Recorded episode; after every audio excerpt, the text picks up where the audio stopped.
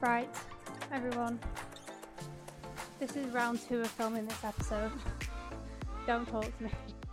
I'm hoping that all of my notes for this episode are on this iPad.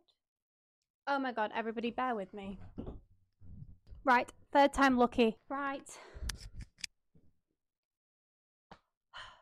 Welcome to Starting from the Pits. We are on episode 8, I think, and this is my third take. So please enjoy, relax. Let's just take a breather. This is a chilled episode today. It's going to be quite informative. I've got some things to talk about Le Mans, a bit about Formula E, some about the Canadian Grand Prix that's coming up. So we're just going to take it chill, you know. We're about to have a thunderstorm here in the UK. oh my god, it's like Mercury in retrograde or something because the stars are not aligning right now. so let's kick off this episode with this weekend that just passed. So this weekend we had Le Mans put that down. Don't need the iPad for this. This is just me chatting. So this weekend we had Le Mans, and it was a glorious weekend here in the UK to have Le Mans. I feel like it was the perfect weather for the occasion that it was. We had a bar. Well, we didn't have a barbecue. We had picky bits, aka like pork pies, crisps, and about my body weight in alioli. It was perfect. And we just had the Le Mans in the background. If something exciting happened, somebody went, and then we all rushed in to watch it. And that was that. It was excellent viewing. I I feel like everybody in the Formula One community gathered to watch the Le Mans because we just needed something to fill that void of Formula One in our hearts for the weekend. We just needed some form of motorsport, and that filled it. And was it a good race? I feel like endurance racing has just gained another, God knows how many fans because I really enjoyed watching it. It was very different um, and intense. There was one point, I'm pretty sure, where somebody's car went into another one and its bonnet went flying up into the air. And I was genuinely, for a moment, I genuinely thought that the car had flown up in the air. And I was like, oh my God, we've just witnessed something horrific. Luckily, it wasn't. It was just a bonnet. And what really astounded me was the fact that some of the cars looked severely damaged. And then, like, a few laps later, you'd see them back out on the track. And I was like, no way has that car just gone sideways into a barrier and it's a okay. like there's no way, but the mechanics did it and fair play to them because that was really impressive. That was one major difference that I noticed. Also, another thing, obviously, between Formula One and the Le Mans is the time it went on for. What got me was the penalties that they give. So, this was really interesting to me because obviously, in a Formula One race, five seconds makes a big difference over the space of two hours. However, when it's 24 hours long, penalties they were given like five minutes, five to ten minutes. And I was like, I get it, but gosh, that must feel so like the drivers were like, I could nap for this time. So yeah, that was that was different. But no, it was it was really good. Obviously, I I did really want Porsche to win because obviously it was 75 years of Porsche being a brand and 100 years of Le Mans, and given that Porsche were like the the most dominant within the sport over the years, it would have been nice to see that sort of anniversaries tied together. But unfortunately, they did not place too well. I think they actually had some difficulties. Um, I read a few things at work today saying that they had some difficulties throughout the race, so that is why they did not succeed. However, my inner Ferrari fan was crying Ferrari made history in the fact that I don't think they'd gotten a result like that in something ridiculous like 65 years or something like that. I don't think they've been a part of it for that and they've just made the debut again. Is that a thing? Be- making a debut again. So yeah, that was really nice to see. And I feel like it was really nice to see Giovinazzi so happy. Like he was on the well, he was crying, bless him. Like the picture the videos of them when the car had crossed the finish line and they knew that they had won. Like, what a moment that was. It was so nice to see. And Giovinazzi was being interviewed afterwards and his voice was cracking and it was just like, oh, it just means so much to them. And I feel like that post that Giovinazzi put on when he'd finished Formula One, I can't remember what it was now, but it was basically saying, like, I'm not finished. You'll see me on a podium somewhere, sort of thing. It was really nice to have that come full circle. And I was like, oh, I love being a Ferrari fan. I was like, take this Penske t shirt off me. What I did not realize as well, which absolutely love this, so the Iron Dames were an all female team and they came fourth in their category and power to them. Like I think they were winning at one point and then there were some issues in the pits possibly, but I think they had a relatively clean race. Nothing went horrifically wrong. And I think they were just happy to be there. I think they fought quite a lot to get that position and be a team in that, especially being an all female team in a very male dominant sport. I think that they were just they were just overwhelmed and amazed with the result that they got. So that was really nice to see. I feel like it was real girl power moment. so yeah, moving on from Le Mans. I feel like I spoke enough about it last episode. So if you do have any questions about Le Mans, go ahead and listen to that episode because I feel like I answered a good amount of questions in that. As I said, this episode will be quite an informative, me just talking at you kind of episode. So, the Formula E segment in this week's episode is very fitting with the guest, as they are in that industry, which is very exciting. And they are somebody who I feel like I'm going to be able to have a really good conversation with, given my job and their job and their role within the industry. So I'm really excited about that and for you guys to hear that. I think we are sitting down to record that on the 1st of July. So you can expect that the week after on the Wednesday. So I asked you guys some questions about Formula E, and basically it's just more of you guys telling me, like, please just tell me what Formula E is. I don't know what Formula E is. I was like, okay, I'm your girl. I'm coming. Coming with the facts. So, what is Formula E? Formula E is basically F1, but in fully electric cars. They are racing fully electric cars. There is no fuel included. It's all fully electric, which we love. And the cars sound unreal. They literally sound like spaceships. It's so cool. And these races take place in quite major cities, which I think is quite an important thing because I feel like it's slightly making it more accessible. And if you look at the ticket prices, I was looking at London the other day. I think they're literally like less than £100 to go in, in like the main grandstand, which I think is really good. It's just making exciting racing more accessible, which which is great. Love to see that. So when did Formula E start? So it started in 2014. I'm pretty sure plans were proposed for it in about 2011, and then it took obviously that many years to get a calendar together, get the cars, the regulations that they wanted, and things like that, get teams included. So yeah, the first race was September of 2014, and it was in Beijing. So I think this, I think the Formula E seasons cross over years obviously if it starts in September, they'll have a few months that'll go into 2000. Well, that'll have gone into 2015, um, and the season finished in London. There are some well-known names within the Formula E community. Obviously, you've got Porsche and I think Mercedes. I'm not sure if Mercedes is still in it, but they were in it. I think last year when Nick de Vries won. And we've got Andretti. They are they're sort of like the team to watch for. I think Jake Dennis is somebody that everybody loves to support. Don't know whether that's just because he's British. um, and everybody loves a Brit. so, whoa, Andretti have a big history. They've got, you know, I think they're in Indy, um, and they're just a big, big name in the motorsport world. So that is a team that people like to look out for. How does Formula E work? So Unlike Formula One, everything is spread across one day, one or two days. So on Formula One, obviously, you've got practice that starts on Thursday, Thursday, Friday. Starts on the Friday, quality on Saturday, and then you've got the race on Sunday. Whereas with Formula E, it's literally all on one day, which to me is absolutely wild, given that the, fitness that those drivers must have to have is absolutely insane. So yeah, it's either spread across all one day or it'll be over one or two days where they'll have practice on one day and everything else on the next, or everything on one day and then the race on the final day. Can vary. Qualifying, let's talk quali. So, qualifying is a little bit confusing, and I saw a picture of what qualifying looks like. However, I am aware that a podcast is very much a audio source.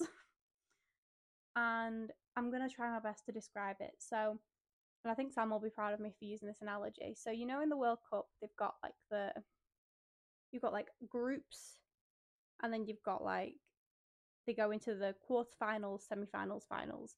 It's very similar to that in that you've got your all of your grid, which is split up into two two groups. Let's call them Group A and Group B. and then the top six from that are split into four more groups. Four. And it's like A1, A2, B1, B2. And then they just battle it out between each other to get to the final two, if that makes sense. Bear with, bear with. Your gal's just having a hot sweat over here. So yeah, as the drivers progress through the finals, the stages, they then that sets the grid for the final race. So the race is basically similar to a Formula One race in that it's in laps and whoever crosses the line first wins. It's as simple as that. However, they do have a little little thing to add a little little spice. And that is something called attack mode, meaning the drivers get an advantage of I think it's 50 kilowatts when they use this mode. So a little bit like DRS, however, the drivers have to go off the racing line in certain activation zones to achieve this attack mode. So imagine there's a certain racing line around a corner where it hits the apex, the drivers might have to go a little bit wider to achieve the activation zone, to get through the activation zone to achieve the attack mode. And then that gives them a boost. I think, I'm not sure if there's certain, like if it's like a, you go through it and instantly you get that boost, or you go through it and then you can choose when to use that boost. I'm not too sure the logistics of it, but that's essentially how it works. So yeah, that's that's roughly a little rundown on Formula E. I think I'm going to try my best to get into watching it a bit more and be a bit more consistent with keeping up the schedule of it because it is something that I really, really do want to get into. I'd love to go to London and watch it this year. I feel like that could be a really good experience and some good content for you guys. I feel like Formula E is like the next big thing as well. Like people are going to be learning that obviously Formula One isn't the greatest for the environment. And those people who are genuinely have a concern about it will move more towards Formula E side of things. I feel like it is quite an exciting race as well. I'm not sure how similar all the cars are. Like in Formula One, obviously there's a big gap between car to car due to like money and stuff like that, and the chassis being different. Be wrong in saying that, but that sounded technical and it sounded correct, so we're gonna roll with it. Whereas I think possibly in Formula E things are a little bit more even. So that's the general gist of it that I've got. I could be way off the mark there, but that's what I'm gathering. Okay, so let's move on to Canada. So Canada is coming up this weekend. I've just checked. So obviously the race will be on the 18th, Sunday the 18th. So here's a little roundup of Canada. You know my little like segments that I do, you know? So the first time it was seen on the calendar was in 1978 and the track is 4.31 kilometers long with 14 turns. There will be 70 laps of the race and it will cover around 305.27 kilometers over the race distance. I think that is so interesting like how many marathons is that? That's so many marathons, and they do that. Incredible endurance from the drivers there. Valtteri Bottas currently holds the lap record of 1 minute 13.07. And the previous podium that was stood here last year was Max, Carlos, and Lewis. Just a brief little overview of the track.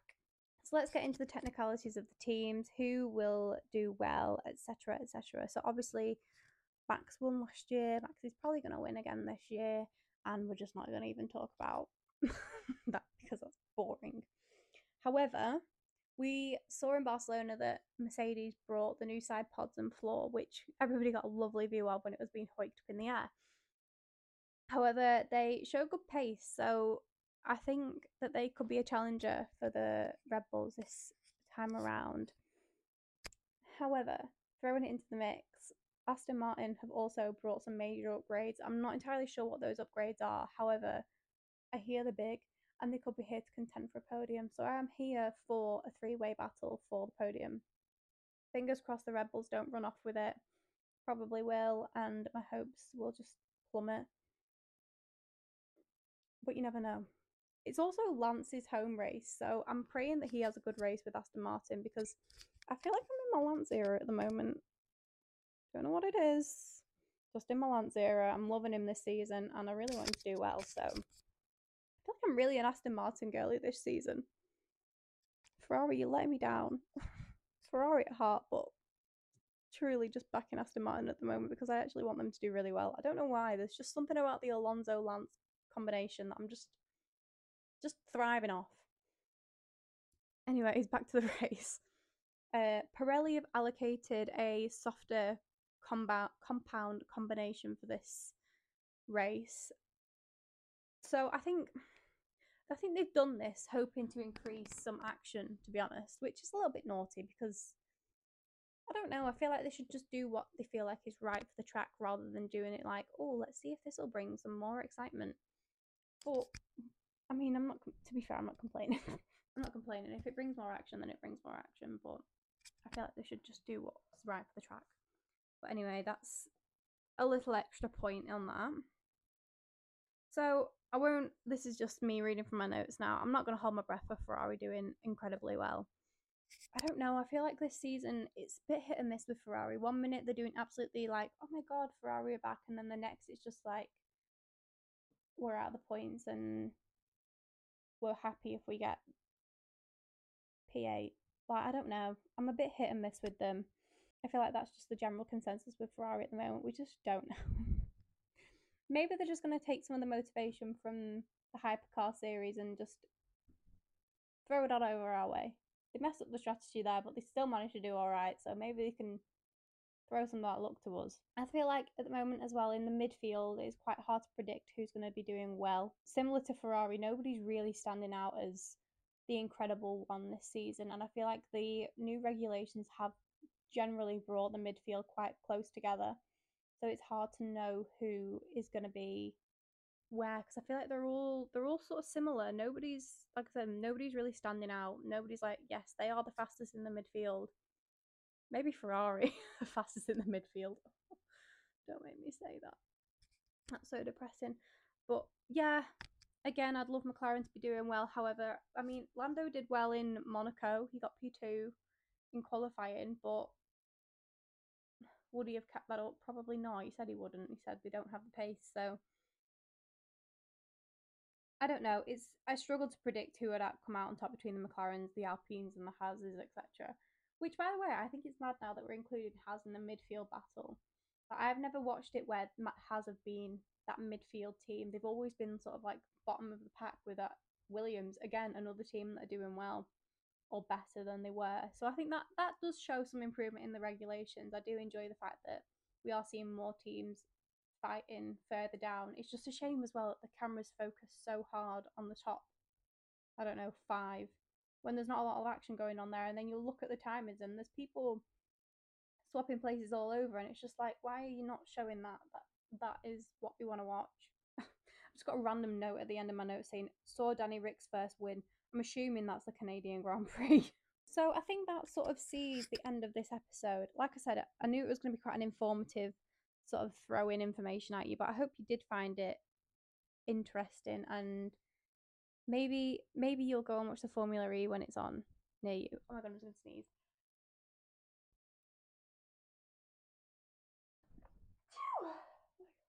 Oh my god, oh my god, oh no.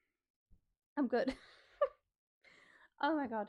Um yeah, so anyways, I hope you found the Formula E segment interesting. I know it's definitely something that I'm gonna get really into this year. I'm gonna find my team, I'm gonna I'm gonna get into the vibes, you know. I feel like it's a really good it's it's sort of like the undiscovered one at the moment. I feel like there's a good amount of hype around it, but there's not idiots around it, if that makes sense.